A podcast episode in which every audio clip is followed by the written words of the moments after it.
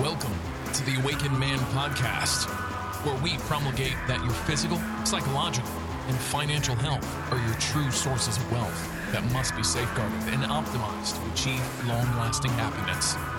Here we'll discuss tactics on how you may self-actualize to reach the pinnacle of authentic masculinity by embracing true libertarian principles, arming yourself with red pill knowledge, as well as implementing the most up-to-date holistic health biohacks to optimize your health. Stop being a blue pill sheep, being led to slaughter by big government and the court system. Become an awakened man. Here's your host, Gregory. Hello, everybody. How are you doing today? This is Gregory. I apologize for the audio quality. It might not be up to par, but after those two red flag episodes, it can't be any worse.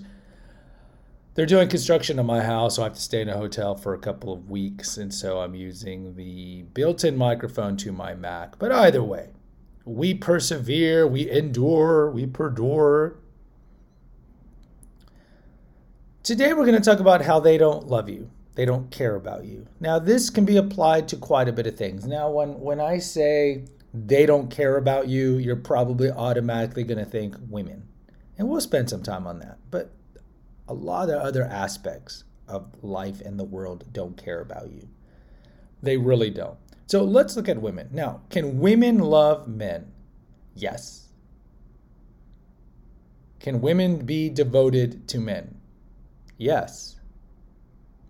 Now, we know the opposite is true. Men throughout time have sacrificed their lives for their women. I mean, and how many movies are like that? How many movies where the man is perfectly fine until a woman shows up and then he ends up giving his life for her? Think of I Am Robot, or I Am Legend, I should say, with Will Smith, right? He somehow is able to survive the zombie apocalypse until a woman shows up and then he ends up dying. But men are willing to sacrifice their lives. We look at War Bride Syndrome. We have a video, an episode here, Why Women Move On Faster. Right? Men are not wired for War Bride Syndrome. Women are wired for adaptability. So the man will be like, I'll die for you because I'll die for principles and causes, which men will do for their ideology or their religion or their woman, their family. And women are like, okay, no, you have a chance. You either you either die with your man or you become our sex slave slash wife. Um, I guess I'll go with you. So you have to understand the Paleolithic wiring of women. I mean, in everything, you have to understand the Paleolithic wiring of women. So the Paleolithic wiring of women is that they want to be with strong men because strong men can give them better seed and protect their seed and protect them. So their love is just fundamentally different than men's love. Their love is based on conditions. Their love is based on your utility, your usefulness to them. And so long as you're bringing some modicum of utility, especially in respect to another man in their life, then you're okay.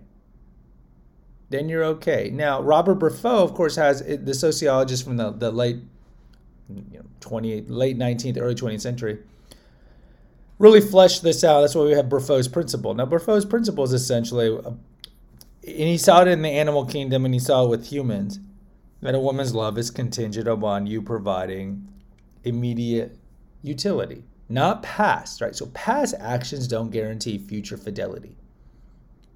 We've talked about this in a past episode, so I'm not going to spend too, too much time on it.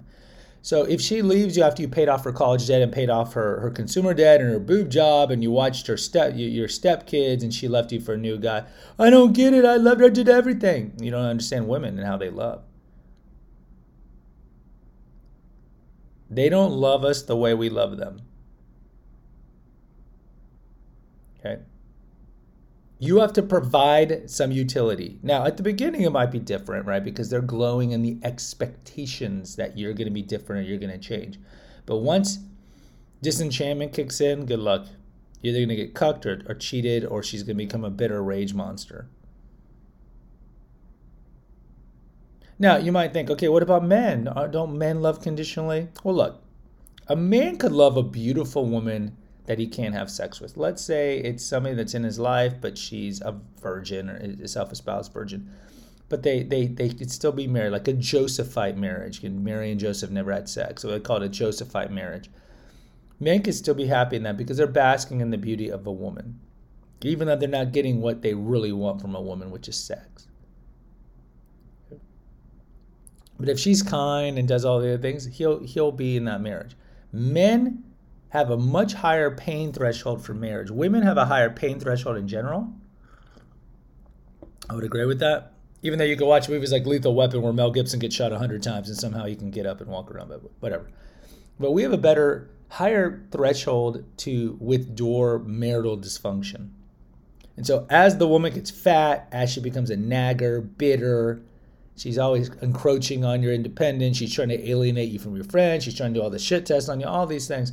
Men will still stay in the marriage, even if they're miserable. They'll look out the window and pine at their bachelor days before they had all this, before they had all these responsibilities, and think, oh, yeah, it was worth it when I was single, or worth it when she was younger before we had kids and all these responsibilities. But they'll stay in there. Women fundamentally don't love the same way. They will leave if they have the opportunity to leave. If somebody better comes along, they will monkey branch. If your utility isn't as high as the next guy, oh, they'll find a way in their mind to spin it where what they do is the right thing to do. This is what we call solipsism. So even though they might break up the family and take the kids and leave you bankrupt, in their mind, I had to do what I need to do because dot, dot, dot. You know, typically they have to rationalize as you being narcissistic, controlling, and abusive. Dot, dot, dot. So that's solipsism. So she'll leave you and not think about, oh, you know what? I just left him with no money and he can he never sees his kids. No, she doesn't think that. If anything, she's doing the opposite. She's practicing parental alienation and poisoning the kids against you, or trying to make sure that the kids never see you. So just understand, if you want to play the game of marriage, you have to understand these basic principles. So if you want to roll the dice and marry, you have to be the highest branch to which she can swing to, meaning the highest S M V man in her life. So if you're making fifty K, ain't gonna happen. She's probably gonna leave you eventually. If she has options, if she's a land whale, she probably doesn't have as many options. But if she's moderately attractive and still in her fertile years, you better watch out. You have to mate guard, mate guard, mate guard, mate guard, and maintain your, your alpha masculinity. If you don't do both of those things, she's gonna meet a dude at work, or she'll meet a dude on social media, an ex on social media. She, she'll become disenchanted, because once they become disenchanted, their solipsism will kick in and they'll think that they can, they're justified to go find an ex on Facebook, or they're justified to have an emotional affair at work, which can lead to a full-out affair. Now, if you're making four hundred K and you're still pretty masculine and you're providing for her, meaning she can still maintain a lifestyle that she doesn't deserve because she married into that money, she married you, she's not making barely any of that money, and you're still giving her all the trinkets and the vanity stuff, like, my husband does this, my husband does that, and you're still being masculine, it might work, right? This is where you get from like like Rollo Tomassi and these married red pill guys. This is what they'll tell you, because Tomassi's married. You read Rational Male, you're like, what? You're married? He's married. He'll tell you something like that. Stefan Molyneux will tell you something like that.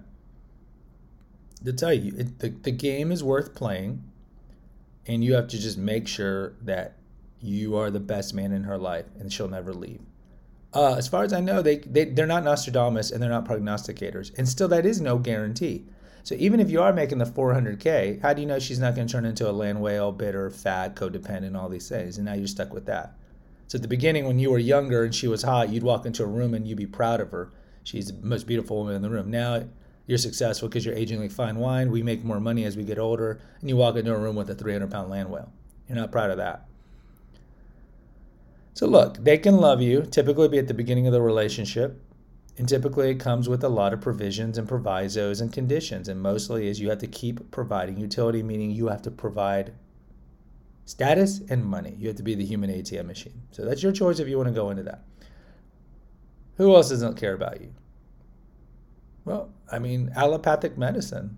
We don't, we haven't had really an episode a lot in physical health recently, but look, Rice Krispies doesn't care about you, McDonald's doesn't care about you, Starbucks doesn't care about you. What they care about is profit. And so they will put the lowest quality ingredients in their food that will mimic higher quality ingredients to get you to buy it. They just want your money. They just want your money. We used to put cane sugar in sodas. Now we put high fructose corn syrup, which is a carcinogen and an obesogen.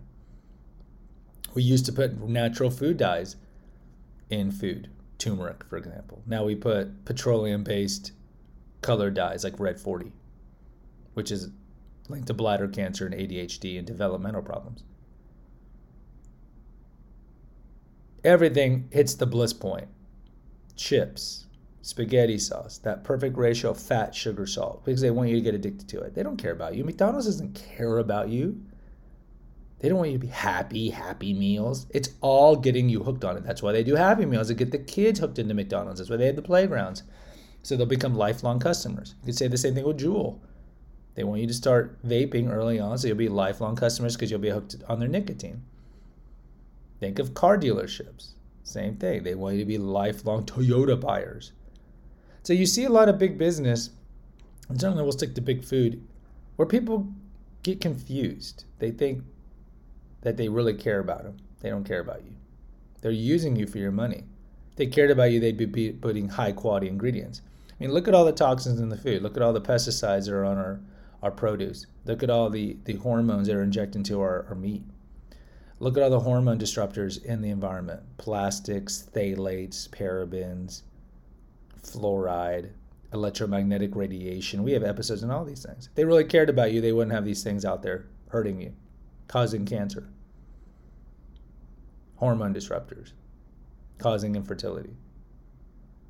Big Pharma, you think Big Pharma cares about you? Big Pharma doesn't give a damn about you. Big Pharma wants every human to be in a state of chronic condition, chronic illness, because if you're either healthy, perfectly healthy, or dead, they can't profit from you. Again, they're beholden to their board. They're beholden to the profit. All businesses are. You can't blame them. If they're not making a profit, they have to close down. You are the prey. You can say you're the customer, but you're the prey. So Big Pharma, of course, wants you to buy their products.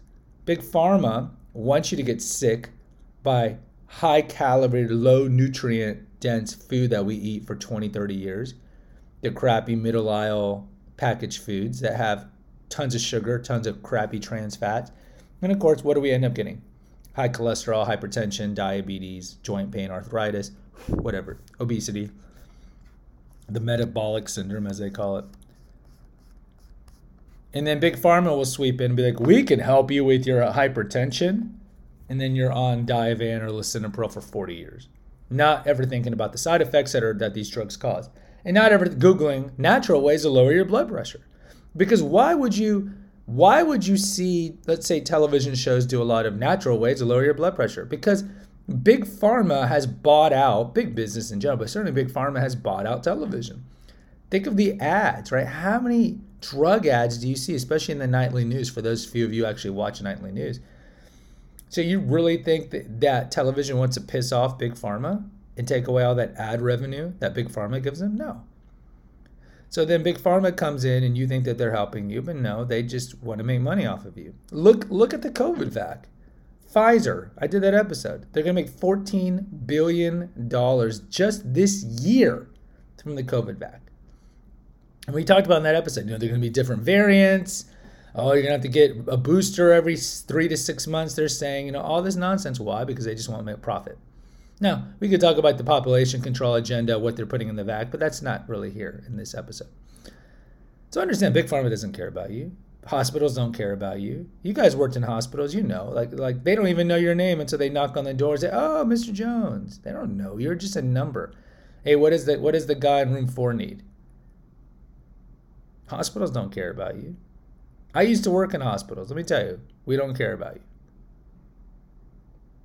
You're just a name and a number. Certainly the, the hospital companies, H C A owns what, like seventy percent of all the hospitals? It's not even like run by nuns or Baptists like it used to. You know, the, church, the, the Baptist hospitals, the Catholic hospitals, they're all run by hospital conglomerations. Of course, they want profit. They don't care about you. So who who really cares about you? Do sports companies care about you? Who's the fools who's spending, what, eighty dollars on parking to go to Jerry Jones' Cowboy Stadium?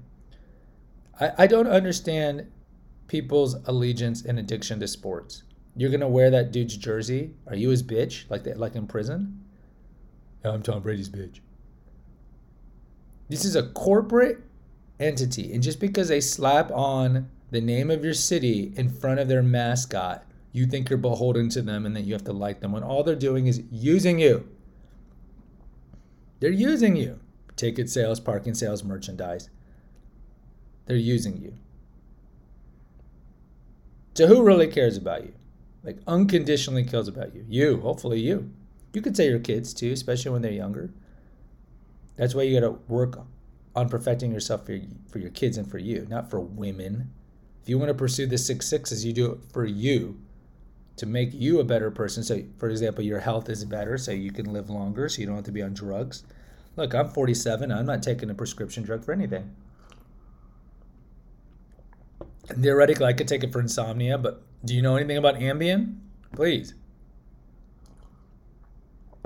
That's why I have an, a, a website called Naturopathic Earth, naturopathy. In, in the basic premise over there is pharma should be the last resort to treating or preventing maladies, not the first resort. See, in allopathic medicine, the current state, it's for drugs are the first resort. Go to a doctor. Nine-minute average visit. Oh, I have this, I have that. And what do they do? What's their only way of treating things, essentially? Drugs. Go to that episode, how Big Pharma corrupted med schools. That's what they're taught. That's what they know. Oh, you want to begin on an antidepressant? Oh, oh, sorry about the, all these horrible side effects and withdrawal. Oh, you're anxious? We'll put you on Xanax. Oh, we don't, we're not going to tell you about how horrible it is to get off of it. And you'll probably get hooked on it. You know, all, all these things. We don't. So you want to care about yourself? Get off every drug, especially the psychiatric drugs, unless you're severely psychiatrically harmed, like if you have schizophrenia. But if you're on antidepressants and anxiolytics, slowly wean off. I'm not a doctor. Go consult your, your psychiatrist on this. But ideally, fix your physical health. Get in shape. Do it just so you can F the man. Just screw you, man. You're not going to take advantage of me. I'm going to get in shape so I don't have to be on any drugs. Know exactly what you're buying from where you're buying. Try to, try to buy organic, especially in the meats. Uh, we have an episode early on on which fruits absorb the most pesticides. So if you like apples and potatoes and tomatoes and spinach, you should buy those organic because they absorb the most pesticides, which are carcinogenic and hormone disrupting. And if you want to go to Whole Foods in these places, understand, okay, it's going to be better quality. I would agree. They don't use aspartame and, and food dyes in their in their middle aisle foods.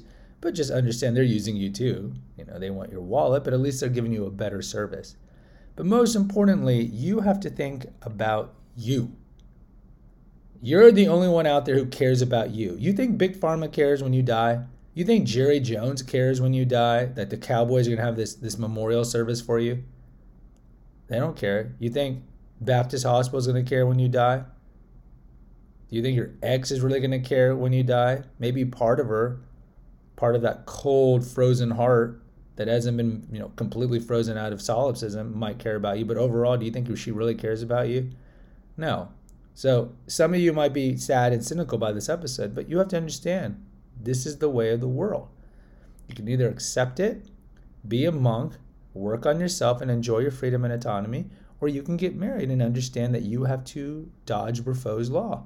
Pass the shit test, maintain frame, and hope she does the same thing out of mutual respect, or if she's a religious woman. But you have to care about you. And if you're one of those guys who hears an episode like this and then goes, churns and drinks a, a bottle of whiskey, then my friend, you got to work on yourself, man, because alcohol isn't going to help you. It gives you momentary respite, but it's going to destroy you in the long run. So fix your shit. Fix yourself. That's what M G T O W is about. Optimization of every aspect of your life. Do it. I don't want to hear victim mentality. We have an episode on that, victim mentality. I don't want a victim mentality. If you don't like certain aspects about your life, fix it. Do something about it.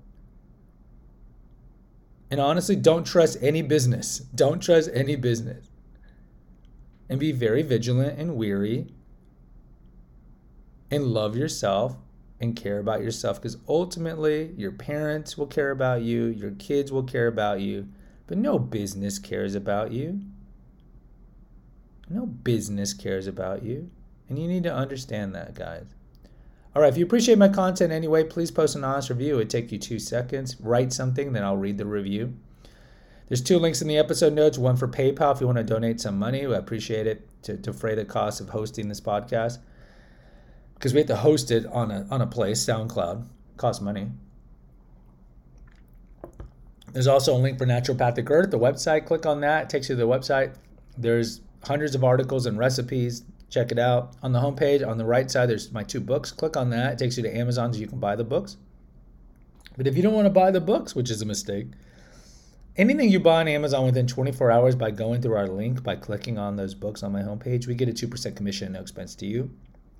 If you want to talk one-on-one about red pill stuff, contact me over at clarity dot f m.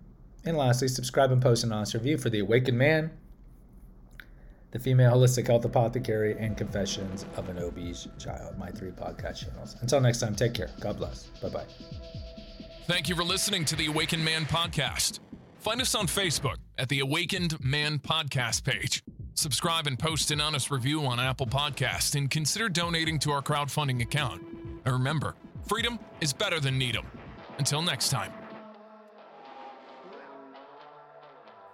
Music courtesy of Nine Inch Nails.